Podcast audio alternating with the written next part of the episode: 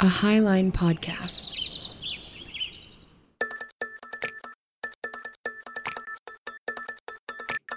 This is Ravel, a roundtable show about the complexity of faith in the age of information. My name's Josh. I'm Steven. And I'm Emily. We each grew up in different parts of American Christianity, and we still keep thinking about how to take it seriously, even as we leave some beliefs behind. We think theology should be an exploratory dialogue, so our hope is that this podcast will encourage growth, both for individuals and communities. We don't have all the answers, but we're here to sort out as much as we can over a drink or two. Join us as we ravel out our faith in a complex world, pulling on one thread at a time, seeking meaning at the end of it all. Thanks for listening. Hello, my friends. Welcome. Hello. Sup. Welcome. Sup? Sup. So here we are. We are recording. Uh, it's another day. And I want to know what y'all are drinking Mm. tonight. Mm. It is still bonkers cold here in Montana, and I'm looking at like a few days of snow ahead of me, Oh, yeah. and it's putting me in a nice hot tea mood. So I'm drinking. It's by Yogi Tea. It's called Soothing Bedtime Caramel, Ooh. and it is a delightful herbal tea that my wife and I are big fans of. Oh, I love it. What about you, Josh? I have not eaten much today. I'm not going to lie. I have eaten lunch, but I decided I needed some protein. So I'm drinking a Dutch chocolate banana protein drink from Bolthouse. And it's sweet, Wow. but it's going to be filling. So Dutch Okay. chocolate banana. That sounds delightful. it's pretty good. It does. It's, it sounds it's not like the a best, lot. but it's pretty good. Sure. it sounds like a lot, though. Banana Yeah. chocolate combo sounds good. I'm into Always. that. It's a classic. That's a straight up Bluth banana right there. there you go. There you go. What about you, I, Emily? uh, I am two fisting it uh, again. And Stephen, you know, Need it be said anymore? I was I was missing my tea, so what do you know it? I have my good old British blend with Oh, me tonight. British was blend. one episode my late. British Dang it. One episode. Uh, yes, you were. you were just you had to be patient. Missed That's it. all. Uh, but then my other beverage is I'm trying. Um, my mom had sent me these Lipton teas, so I know I'm like drinking like twice the amount of tea. But this one is like a white raspberry like tea. Oh my gosh. It's like caffeine free and it's so delicious. It's like Mm. very refreshing, very cool. Uh, and I love it. It's very good. Oh, Nice. Okay. Cheers. So doubling up on the tea. Speaking of tea, actually has nothing to do with tea, but it got me thinking, you know, tea is one of my favorite things. It's like a comfort for me. And I want to talk about the idea of comfort, like things that Oh, give us hmm. comfort, things that Interesting. give us like a sense of familiarity. Uh, Hmm. And I think we could go in so many different directions with this. Um, but I also kind of want to talk about like the lack of comfort. And I think part of the reason why this came up was hmm. today in, after church, as I was telling you guys, I made the decision of moving the American flag out of the sanctuary So and awesome. into the narthex of the church. And I know that some people probably are thinking, what's the big deal? Uh, but there are probably some people who are thinking, oh my goodness, what is wrong with her? She's crazy.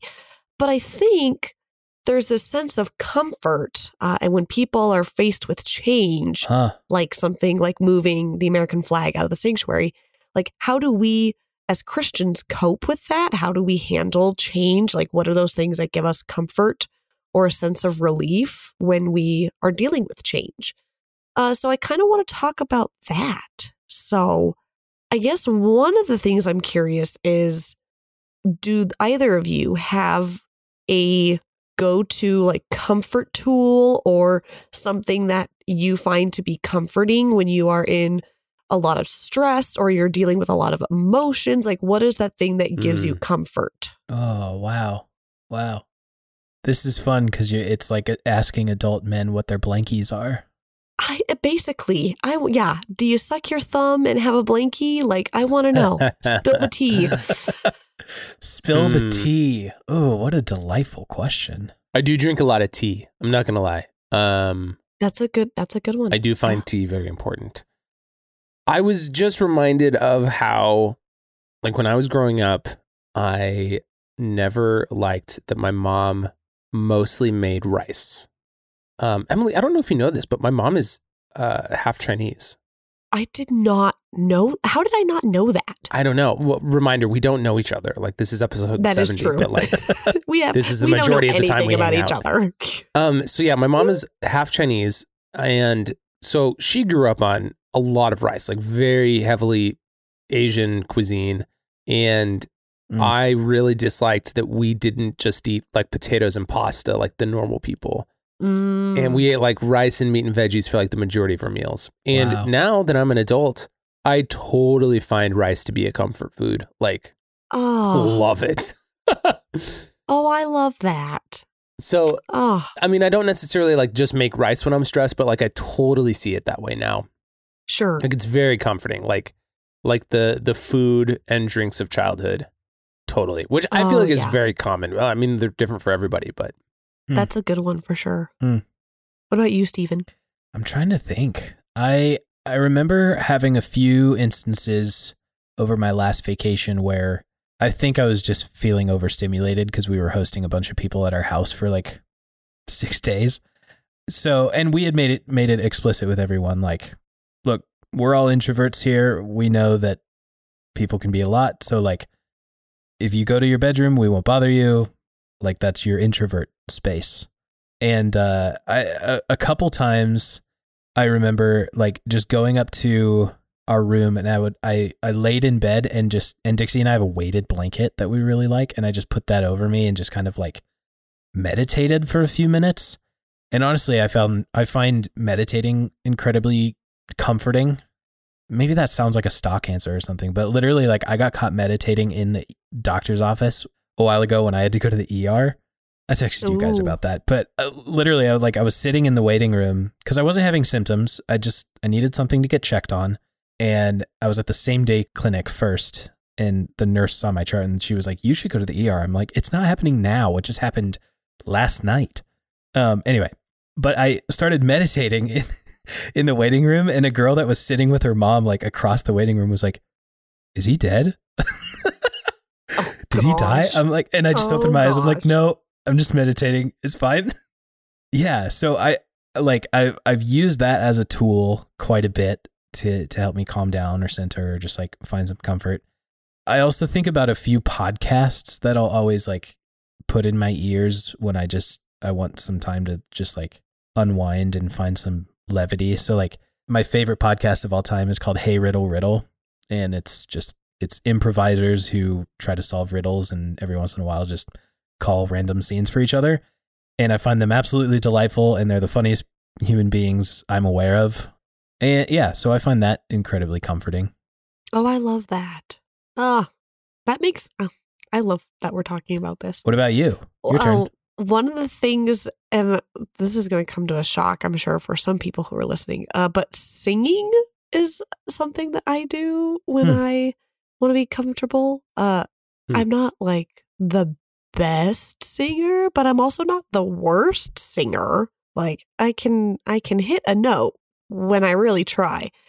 But I think there's something about like vocalizing Mm. either frustrations or fears or joy, even for that matter, that allows me to just kind of release and I get a sense of comfort in that. Um, and I usually try to find songs that either fit what I'm feeling or I try to find songs that I want to feel in that moment. So, like, if I want to feel like really joyful, I try to sing and listen to music that evokes those feelings inside. But if I want to let out frustration, then I sing songs that allow me to do that in that capacity. And I think cooking is another one. Like there's Mm. the the physical act of like putting ingredients together and like mixing and mashing and placing in a dish and either you're baking or you're, you know, on the grill or whatever the case may be. I think those are things that provide comfort. Do you think that comfort is a topic that is addressed enough in Christianity? Or Mm. is it one of those things that we just like we don't feel like we need to talk about? No, I feel like we we should talk about it. Like what I do think is interesting about you wanting to talk about comfort is I feel like the the Holy Spirit is talked a lot about in terms of comfort, Ooh, yes. but also it seems to be pretty abstract. Like it spe- seems to be more related to like spiritual comfort rather than like physical or emotional comfort necessarily. Mhm. I don't know. So I, I totally think it's important. Like especially if like you're going to be someone who believes in the Bible. Like I I think comfort's super important. I guess maybe where I would be cautionary of that is uh people taking it to the far extreme and like turning it into like a prosperity gospel kind of thing. I don't know. I'm not saying you're Mm, doing that, but like mhm. I think that I've heard people talk about it along those lines. Like God wants us to be so comfortable that like nothing in life is ever hard for us, Hmm. which I don't Oh, think sure. is like true. yeah. I remember feeling a know? lot of pressure to feel uncomfortable. And that was a good sign that I was a Christian, that I was like evangelizing enough or Ooh. I don't know, like sticking out enough that I'm like, I'm uncomfortable, Sure. you know, at least moving beyond a comfort zone of sorts. Yeah, that was an internalized message I had for a while for sure. Hmm. Were there ever moments where, like, maybe throughout your faith journey, uh, you had an extreme sense of uncomfortability? Like, some, it could have been something, you know, I'm sure there are some congregants on Sunday, like, they're going to come into the church and they're going to be like, why is the why is the American flag moved? Like what what is happening here? Hmm. Did you ever have moments like that? Maybe not that exact instance, but like something that just kind of shook you that made you feel uncomfortable in your faith journey? Hmm. Not so much like a faith crisis, but something that was just kind of pushing you Yeah. where you, you were, yeah, you were starting to feel uncomfortable. I mean, it sounds too convenient considering your your badass example of taking the flag out of your uh, sanctuary. But I I remember the sense of uncomfortability I got when I first realized like what it meant to say the Pledge of Allegiance as a Christian. Mm. And I remember I remember like making the decision like I'm not going to participate in the Pledge of Allegiance anymore. Actually, Yeah. yeah, wasn't really much of a faith crisis, but I remember it. That that was a pretty stark feeling of like, oh, this feels like a big deal that no one talks about. hmm the first moment I can think of. I'm sure that there were more. Like I'm sure that there I've I've had like other awkward experiences in church, but the first one that I think that I felt very consciously uncomfortable was when I went to like a special service from this revivalist. His name is Rodney Howard-Browne. Yes, he's been arrested in the last couple years due to COVID restrictions down in Florida. Wow. But Florida before man. that, he was very well known as like the like the laughing evangelist or something like that. Like Oh, you know what I'm talking about? he, like yeah, he was like notorious for like Holy Spirit, quote unquote, Holy Spirit inspired holy laughter, like yes. causing the joy of the Lord to bubble up in you. Like that's what Mm. he would Yep. he would talk about it as. And like in a in like a classic revivalist situation, like he would bring people forward and like form like a line of blessing and like healing and and like with each person he would like like pray for like this laughter to come upon people in like in a very ecstatic way. And then would even have like catchers behind them just in case like you got slain in the spirit or you like got you were laughing so uncontrollably like you just had to be like on the floor. And he came to me like i at that point i totally believed in like charismatic gifts being slain in the spirit like god moving in mysterious ways like that um and that being like that should be a part of our everyday life. Totally was on that page still and he gets to me and he like starts praying for it and i'm like i don't feel it i don't feel Mm. anything and i think that that caused i i didn't go down i didn't like start laughing i didn't like i had i felt like no reaction because i was like waiting for it to come and, and i think that didn't. yeah i think that that caused quite a bit of cognitive dissonance for me like i Mm. did Sure. i was like like even in the moment i was like i don't know what to think about this now Wow, that would be like a very uncomfortable situation, yeah but especially when you see other people, yeah you know, and then like it's your your turn and you don't have that same mm, instance. There's totally people on both sides of me on the ground just laughing their heads off. And I was like, I didn't get the joke. Wow. That's one way to put it. I've had, uh, I guess, similar moments like that. Like there was a time between Dixie and I when it felt really important to her that I knew that speaking in tongues was real. So like Mm. for a while while we were dating, like I was trying so hard, and I would go to like these college age, basically youth group events with her, and um, people would like pray for it all the time. And like I never went in the circle, as it were, to like be gifted my tongue or whatever. That sounds like a weird way to say that. That's not how they say that. Anyway, um, I, I remember being around people who do pray in tongues and just feeling really weird about it. Mm-hmm. Do you think Jesus was ever uncomfortable? oh, totally. Oh, I'm sure he was. How do you think he handled it? Because we really don't like in our last episode, we, you know, we had talked about sex and Jesus isn't really portrayed like in a light where Mm. sex is like talked about. So I like, I wonder, you know, was Jesus ever uncomfortable? Like, we don't ever really get to see that side of Jesus where sure he ran off to pray like he went to be alone and he flipped tables when he was angry but we don't really actually get a sense of him being uncomfortable Hmm.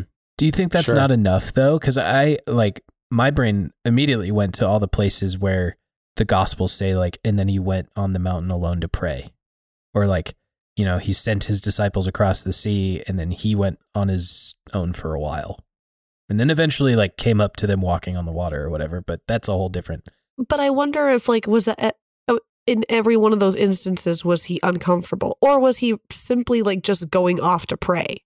You Mm. know, like we really don't know. I mean, Garden of Gethsemane feels like a place where Jesus is uncomfortable on front and center. I think it's more than uncomfortable. Yeah.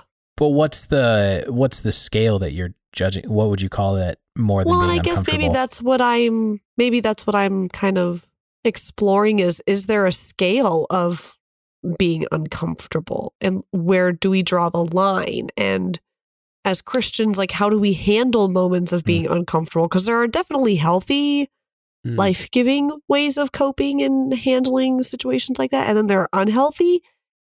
And i i know there are healthy ways but i feel like there are more unhealthy ways at least that are brought to light than healthy ways. My mind just went straight to the way that some people treat alcohol as a like a creature comfort, you know. mm, sure And like I, I even remember moments in my own life where I decided to stop drinking alcohol for a few months because I was starting to hit that.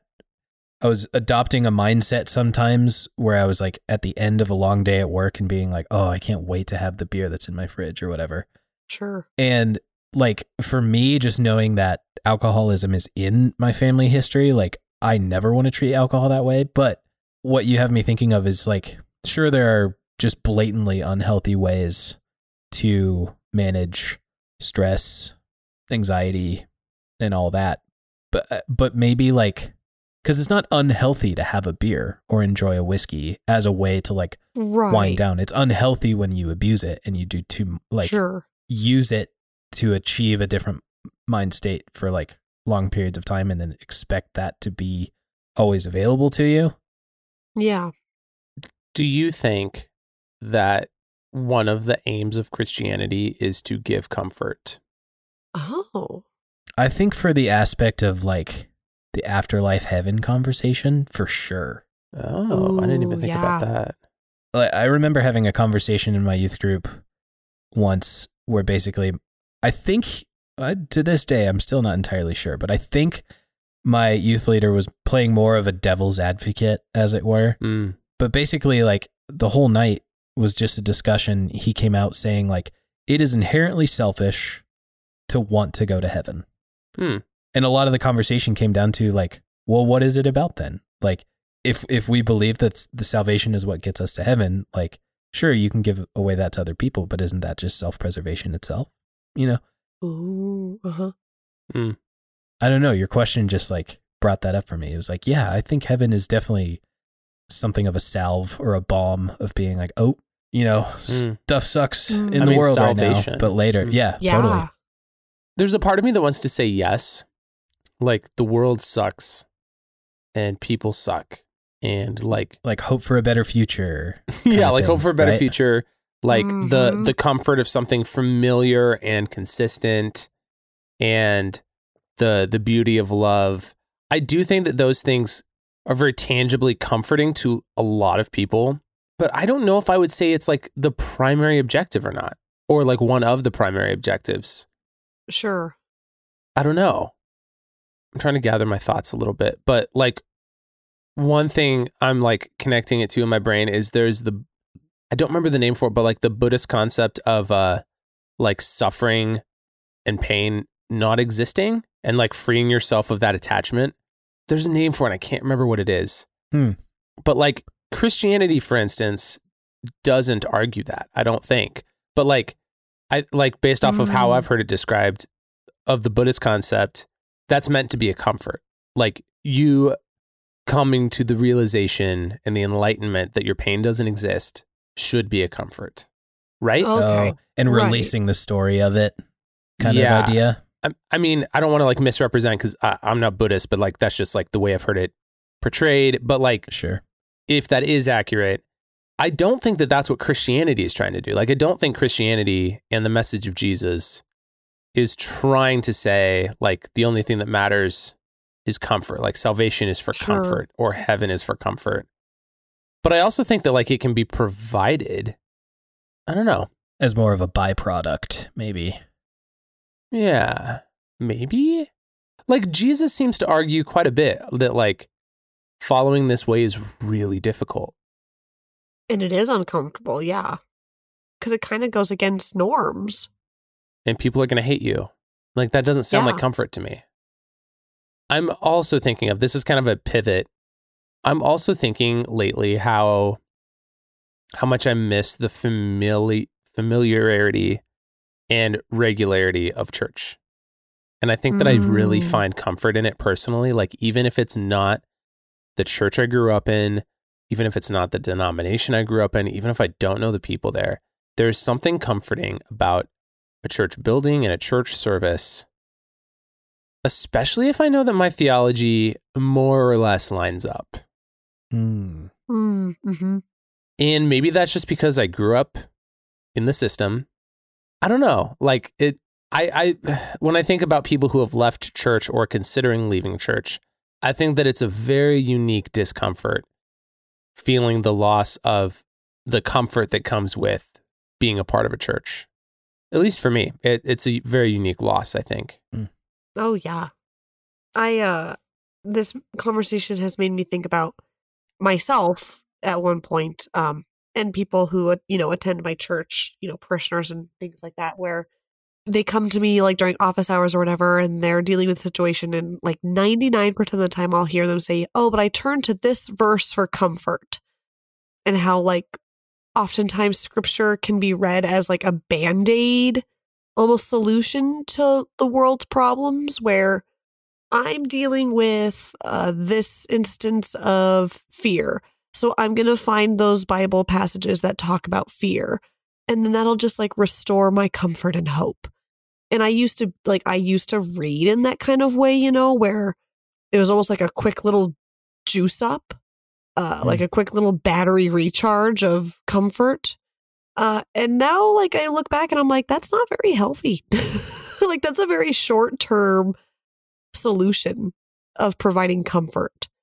Uh, at least for I me. I think it could still belong in kind of like a toolbox of things to find comfort in, though, you know? I think so, yeah. But I think it has to be more than just I'm going to read this verse and oh okay, I, I feel good now. I I guess it's like the instantaneous element that's behind that where if someone is struggling with something and they flip open their Bible, they read that verse and it's like, "Oh, I suddenly feel better." you know, it's one of those things where is it really the verse that's providing the comfort or Hmm. is it the act of reading? Like, is there something more to it than just simply the words on the page? Because I feel like if we treat scripture in that way, then, you know, over time we kind of lose some of its essence. And I think ultimately it kind of loses its effectiveness for providing comfort. Hmm. Because then you just have those go to verses and you ultimately will only read those verses, you know, and you don't want to really Yeah. read or explore anything else. I guess that's what I mean by, you know, keeping it, keeping maybe that just method of, I don't know, indexing words or something like that as a way, as a tool, but that needs to be part of a more robust practice of reading scripture, maybe with a critical eye or, you know, yeah, because reading with a critical eye is a lot differently, a lot different than a devotional eye kind of thing. Mm. But I think Mhm. I think they both have their places. Like certainly Psalm 23 is famous for a reason, you know? Mhm.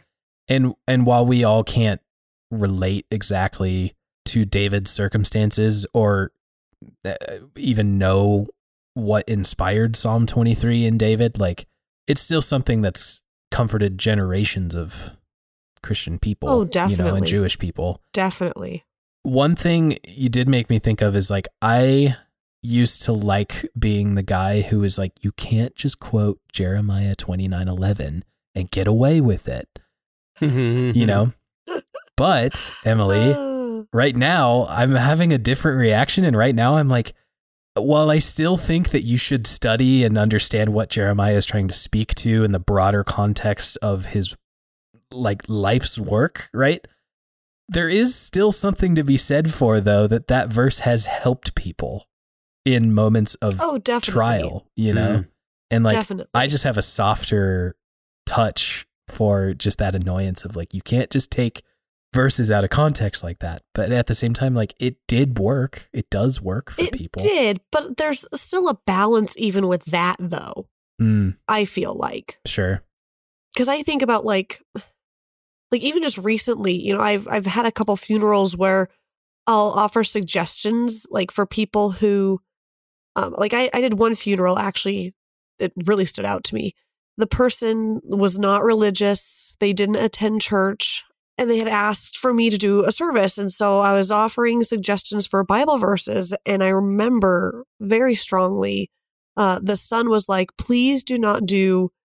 such and such a scripture, like such and such a scripture, like those are used so often in funerals that I don't want it to be another like cookie cutter funeral.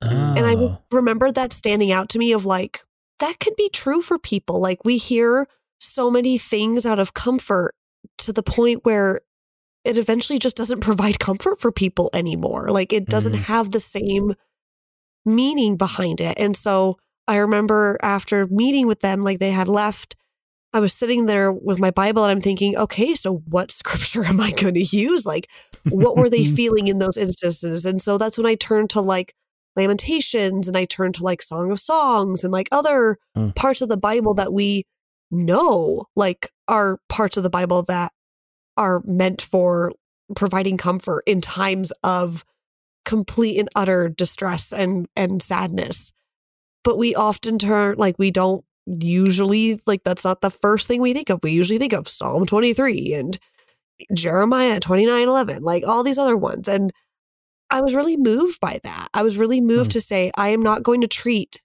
every funeral the same. I want to address each funeral uniquely. And so like i really try to avoid using psalm 23 unless the family requests it. I don't use it at all. I can appreciate that. Yeah. Yeah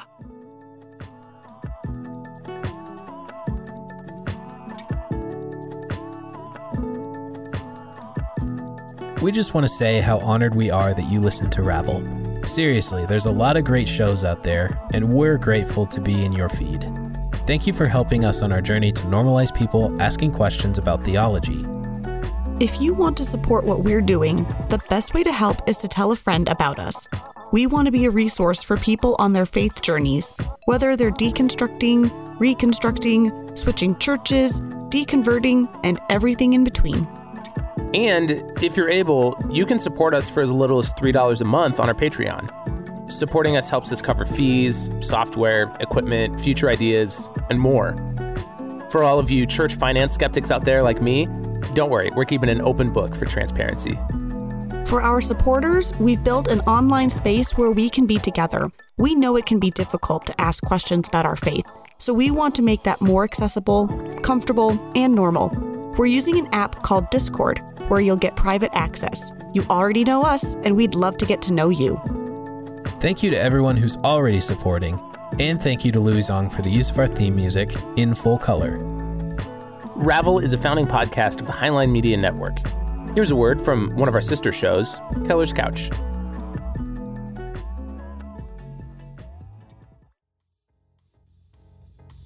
like people kept saying McBee, and I was like, oh, Macbeth. And then, yeah, literally everyone's like, "What? You don't say that." It's like, what the? That's amazing. Uh, theater people are weird, but yeah. Yep. So you can like say it right now, but you can't. Because you're say not it- in the theater. You're not in the theater. That's right. Again, what he said, but my Yeah. voice. Cause see, cause like I, I like I've been in some plays before. Yeah. Uh, in high school, and that that's it.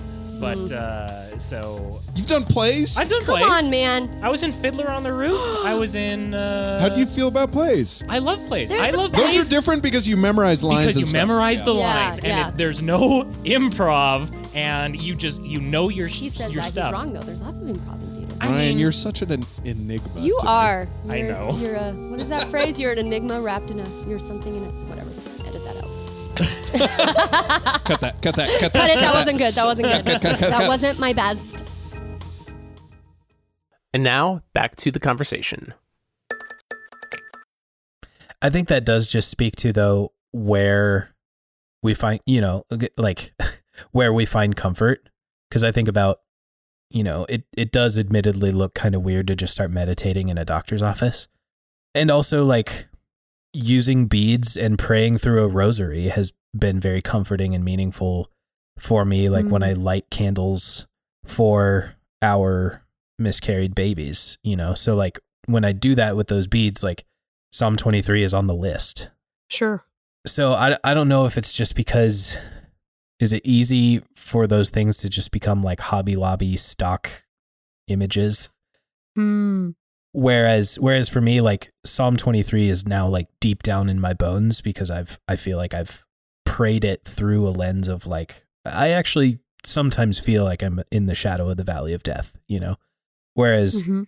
maybe it's just it's annoying to others, especially like from that background. Yeah. I'm not trying to argue with you. I'm just trying to like I, I feel like there's there's somewhere in the middle here where it, I agree. where I think what you're saying is like it really comes down to that individual's experience or needs. And for you, it's it's absolutely right for you as a pastor to like take the totality of someone's life in trying to build something for a eulogy or a service at a funeral Mhm. and not make it cookie cutter. So I get that. Do you think comfort is something that is universal or is it individual? Hmm. Comfort as an experience? Yeah. Yeah, I would think so. I guess another word that I think of is equilibrium, like a, a place of contentedness, maybe for comfort. Hmm. Does that work? Yeah. I don't see why not. I think that would be a universal experience of like finding a place in your life where you feel content and safe and, yeah, comfortable. I think contentedness is different from comfortability. Say more.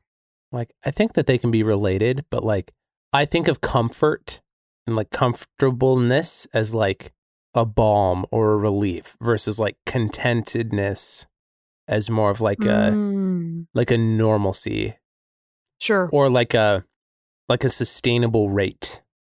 Mm. Like being content in a job versus like comforted after a long day at work. Yeah, I guess you don't Mhm. get contented Mhm. after a long day at work. Yeah, comfort. the, there's like a. Is comfort This might is too. is is comfort something we give to other people? Ooh, maybe. I mean, I think you can like Oh. self soothe too. Sure. But even then you kind of like the phrase self self soothe almost gives you a picture of like I'm giving this to myself, you know. I'm Oh, giving yeah. myself a self-care day. Yeah. You know. It's like oh, I hate I hate can I just oh, can I just say how much I freaking hate that expression of like go off. I'm gonna have a self care day. Have I ever told you my definition of self care? N- uh, no. I think you have, but give it again. Yes, please. Self care is creating the life that you don't want to escape from.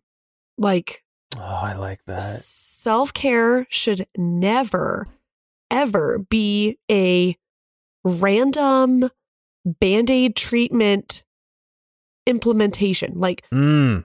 it that that to me just speaks volumes to the type of lifestyle that we have created for ourselves that you feel that there are certain things that you can only do to provide care or comfort and it's when you're at your breaking point or you are suffering so much or you're so exhausted or you're so frustrated that you're going to do this thing and it provides self-care and then you quickly rejuice. Like that to me is just so sad. Like, why can't you have self care all the time? Like, you should be caring for yourself constantly. it should never be when you are at your lowest of lows. Like, I remember so strongly when I was in CPE. Uh, and for those of you, maybe you're listening for the first time, CPE was clinical pastoral education. And so I worked as a chaplain in many hospitals during my time in seminary and our mentors would make sure that like we were taking care of ourselves. And so she would ask like what are you doing for self-care? And i remember like those first couple times she would ask i would say oh i finally like sat down and read a, a book or oh i went and you know got my nails done. And as time went on like she was trying to instill in me the importance of caring for yourself throughout, Mm. like all the time. It should be a consistent thing that you care for yourself. So later on down the road, she would ask, like, how are you caring for yourself? And I would literally just explain my whole day to her. And I would just see the smile on her face as she was like, okay, all right, you're getting it. Like, this is good. And so I think that's one of the reasons why I also brought up this topic of comfort is Hmm. I think it, there are spaces where you should be uncomfortable, definitely, because there's growth in that. But I don't think we should treat comfort or self care as this band aid quick fix solution. Hmm. I think we should be caring for ourselves all the time and we should be comfortable like as much as possible because the, the, the we don't thrive in life when we are not comfortable and when we're not caring for ourselves. Like I don't think God intended that for the life for us, you know? Hmm. So, yeah, self care is creating the life you don't want to escape from. And if you see self care as like getting your nails done, cool, like do that, but don't treat it as if you have to be in a certain place in order to accomplish that. Like you should just go and get your nails done just for the sake of getting your nails done, and it can still be self care. I like that. That's good. I feel very comfortable right now. I feel like Josh and I have both like found a tone of like, ah, Yeah. it's spa Like a day sense of podcast. release. It's spa day podcast. Ooh, there you go. Spa Day podcast. to return to that idea, Josh, though, because you, you, I think you were rightfully pointing out that contentedness is not the same as comfort. Mm. It does feel pretty good, maybe as a heuristic right now, to say comfort is something that you give to others or that you can give to yourself, but there's still a weird, like, Comfort seems much more like a verb to me. than- yeah, right. Like Mhm. content feels like a mental state. oh, yeah. Sure. Sure. I don't think we talk about comfort enough in the church. Hmm. What would you like to see change? Like what what do you feel like is the whole? I think it's like the understanding that it's okay to be uncomfortable in the first place. I feel like there's a sense of shame when we're uncomfortable, or like maybe not shame, but a weird feeling of guilt when we are uncomfortable. Like, Mm. you know, instances where if, like, I had someone in church who they felt, they felt very uncomfortable, like either doing like a spontaneous prayer or like whatever the case may be, but then they apologize. Like they feel they have to apologize because they felt uncomfortable. Hmm. And I think, I don't know, there's like this weird sense of shame or guilt with that. And I think we need to approach the idea of being uncomfortable and and comfort in general in the church and just to say like you don't have to apologize like if you d- like we don't we don't we don't address enough this idea of you're not perfect. You know like christians people in general are not perfect. And so when you're uncomfortable with something we don't really express that.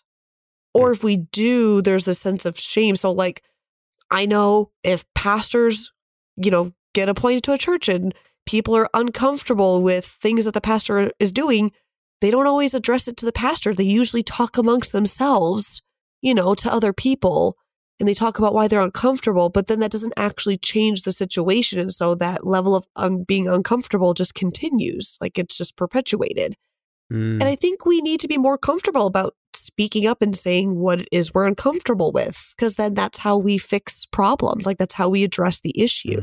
Do you think that could be that's a useful indicator of uh like a community's safety? Could be. Yeah, definitely. Like I think about what's wild, Josh, is that I've contemplated going back to church a couple times and I still haven't and there's something that's like there's something inside me that just feels like are you sure you're ready to go back, you know? Like for the sense of comfort that you might feel in like feeling a draw to go back to church right now. I feel like I I keep coming back to a place of like my last church with the amount of burnout that they forced on my wife and I and I say forced because like uh, Dixie and I like at the time were all bought in and it, it didn't feel like anything was forced. And if, and if anything you might say that it's partly my fault but maybe that's just bl- victim blaming. I don't know. But it was like the amount of work that we put in and the burnout and then the the weird gaslighting of like oh you're not burnt out. Like you're just not like something isn't right with your walk or whatever. Um Mm. like that was not a safe place for me. And like those have been the circumstances of leaving my last two churches uh, of the two churches in my life was like i feel like i'm starting to hit a point where i'm just being used for my talents and not like loved for me as a person. And that might be a harsh way of saying it but like yeah i so like dixie tried to go back to our old church once and i just told her like i'd rather not. You can go alone.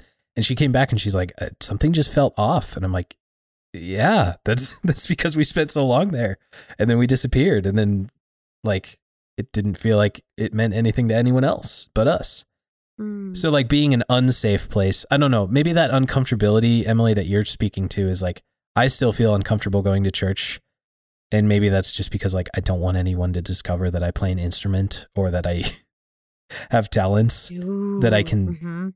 give because i've felt used by church in the past Sure. So my uncomfortability with going back to church right now is is a sense of like I don't know, being unsafe in some way. I'm not sure. Hmm.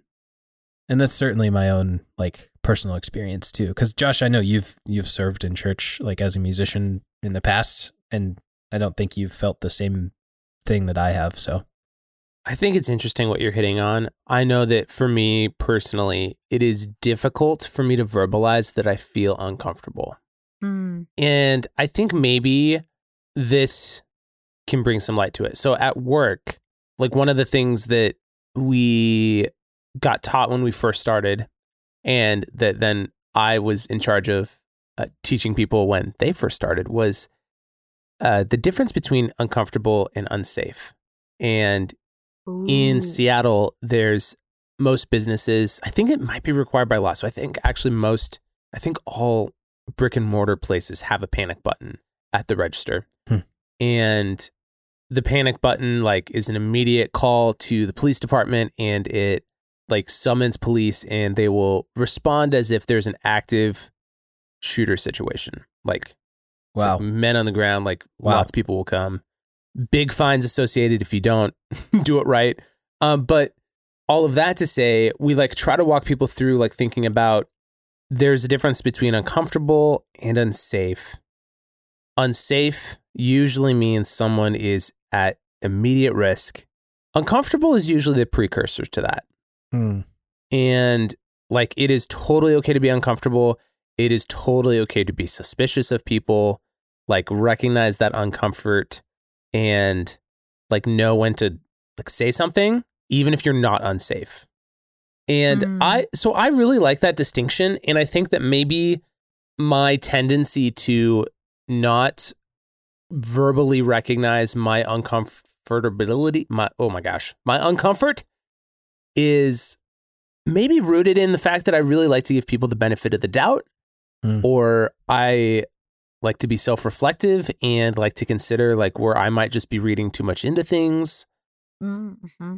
And to be honest, I've like gotten into situations before that I like afterwards I look back and I'm like, oh man, I could have just avoided that by like like recognizing that I was not comfortable with that situation and like getting out of it early, whatever it was. Mm-hmm. So yeah, that's what you made me think of, Stephen. So we talked about things that give us comfort, like physically. What are things that give you comfort spiritually? Hmm. I think for me right now, it's still uh, the gift of being able to pray prayers that I don't have to make up or write myself. Uh, ancient prayers or Psalm 23 or whatever, just using using those as like I don't know. Yeah, it just it's it's a very comfortable and like safe place to come back to. It feels like Mm. there's the rest in there somewhere, you know. Is that along the lines you're thinking? Yeah. I mean, yeah, there's, I mean, there's really no right. I don't think there's a right or wrong answer, you Hmm. know? What about you, Josh? I keep thinking about whether or not rest and comfort are the same, and I think they're not. Ooh. I think rest is more like self related versus I think comfort is or, or I think rest is also like very passive and I think comfort is very active. Like whether Sure. you're giving it or you're receiving it somehow, even if it's like self comfort. Like it is really comforting for me to just like make a good cup of coffee and like sit down. Sure. So comforting, so relaxing. Is that rest? Maybe, but like it feels more that feels more active to me than just um like not doing something. Hmm. I don't know. Jesus rested. Jesus took a lot of naps. What? I think it is interesting that there's this trope in Christianity of like rest for the weary and comfort for the brokenhearted and like respite for those who just can't get ahead. Hmm. I think it's a really interesting theme and I think that a lot of people resonate with it. Yeah, yeah, for sure. Yeah, blessed are those who mourn. yeah. I don't I I'm I'm not sure. I think it maybe remains to be seen how much Christianity actually gives people rest Ooh. on the net. Like maybe it does to some, like in very tangible ways. But like your question about spiritual comfort, I don't really know how to answer that. Like other than like relating it to like my emotional and mental state. Sure. I don't know what provides me spiritual comfort. Like I don't know really how to think about that. The closest I can think of is the physical church building that feels familiar and beautiful in its own way and physically comforting Sure. because of memories. But I don't know if that's spiritually comforting or not. Like I don't know if I'm like I, I don't think I like see it as a spiritual experience necessarily. Sure. The other And thing, maybe we need to talk about that. Yeah. yeah, the other thing I might make an argument for is that making a good cup of coffee and sitting down could be spiritual comfort, and that I I think not that you that not that you did this with your question, Emily, but like it is really easy for us to think of our lives as a duality of like physical and spiritual, Mm. and Yes. Thank you, Stephen. and those those were never meant to be divorced i don't think i think honestly that teaching and that belief that somehow our spirit or our soul if they exist are somehow separate from our body or like above or below in like the status of like what's sinful and what's not like your soul is somehow the thing redeemed but your body is whatever that type of like gnosticism is is one of the worst things that has ever come out of like people trying to think as Christians. Like I think the body is spiritual, so I think making a cup of coffee can be a spiritual act.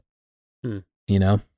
Which might be why it's throwing you off, Josh, is that like perhaps you have you have learned appropriately that, you know, sometimes very physically, just like laying on a bed and pulling on a weighted blanket, like in my case, like that that that's a spiritual act if I allow it to be. Um, Mm. Mm. you know. Mm. And I say if I allow it to be more in the sense of like if I am in the place where I can realize that it already is, not that I'm like giving it permission or something. Like it's always been Mm. spiritual. Right. It's just it, we just need us to realize it. God damn it! I sound like way too much like Rob Bell. Everything is spiritual. I was thinking of that. That's funny. Yes. Can you tell who I'm influenced by? That's fun. Who you find comfort in? Yeah, I think friendship is very comforting, actually. Oh, yeah. that's good. I like that. I find communion to be very comforting. Mm. Like participating in it uh, is very comforting for me. Do you Mm. like leading it as a pastor? Oh my gosh, yes. Are you kidding yeah, me? I would have bet that was your favorite every, thing. Every the first Sunday of the month, every time I tell my church, I'm like, y'all know how much I love you, Christ. We give thanks. Like I hype it up so much. Uh, it does it just gives me joy. And I'm I'm at that point too where like the Methodist Church, we have like specific liturgy for it. And there are parts that I have like even as a child, I had it deeply memorized, like word for word. Uh, Hmm. And so, like, when I get to that part of the liturgy to this day, like, you could just hear a cadence in my voice, like, changing as I get to that part because I just read it differently because I memorized it as a kid because it gave me so much comfort. I don't know why, but there's just parts of it that that do. And so every every time I do communion, I get to that part. I yeah, I love it. yeah, certainly ritual like that can be comforting. Josh, I love your comment on friends too, because I know we said it as a joke because I was talking about Rob Bell, but like even even me mentioning Hey Riddle Riddle is like there's even something I don't like. uh, There's almost like a parasocial friendship there, where of course like I find comfort in Rob Bell's voice, but he has no freaking idea who I am, you know. Right, Um, right. But it's still like, oh, I like listening to this guy. I like, I like living in the world that he believes exists. If that makes sense, Mm. you know, I'm like, oh man, if the world is actually like this, I think we're all okay. Are you a Christian or are you a Robellian? Well, Rebellion. some people say I follow Jesus. Some say I follow Paul. some say I follow Rob Bell or Richard Rohr. I I was gonna say, where's that guy, huh? Huh. That's so funny. I don't really have any other thoughts other than I think like something that just has sparked from this conversation is we just need to talk about it more. Like I think as a pastor, like I I want to talk about comfort and being uncomfortable more in the church because I mm. don't think it is addressed enough. And I think my parishioners do have this sense of guilt or shame, whatever the case may be. And I think that can hinder the, I don't know, I think it can hinder something in their faith journey. And I think as a pastor, like I want to address that more. Like I want to be a presence that people can come to and find comfort. Even if like I don't say anything profound, like even if it's just like I'm present with people. Mm, Mm. Like I want to do that more. Like I want to find a space of comfort for people and provide that in the church because we I think there are times where we want that, but we maybe don't necessarily get it all the time. Mm. Yeah. I don't know. Do you guys have any closing thoughts or remarks before I I have I believe it or not, I have scripture Ooh, okay. Ooh. Well, I'm gonna that I'm for it. close with, but I want to make sure if that that's y'all what you have your take comfort in, you go for it. Okay, well, so this is from uh, Second Corinthians chapter one, verses three through four. Praise be to God the Father and to our Lord Jesus Christ, the Father of compassion and the God of all comfort, who comforts us in all our troubles, so that we can comfort those in any trouble with the comfort that we ourselves receive from God. Amen.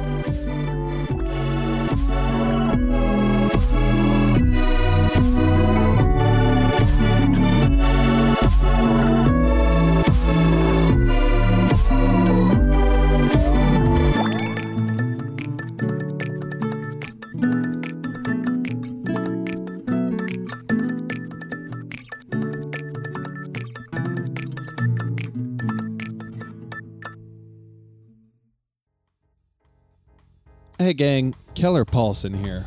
I know what you're thinking. What's going on? Who is this guy? Am I right? Well, I'm the host of Keller's Couch. Now, Keller's Couch is an interview podcast where I, Keller Paulson, interview people I find interesting that are doing cool things in the community. But it's not just that. My friends at Slapstick Improv and myself, we also do some improv comedy and sketch comedy every other episode. So, if this tickles your fancy, why don't you scoot on down? Pop a squat on Keller's couch. Bye. Highline Media Network. Artist owned podcasts by normal people in normal places.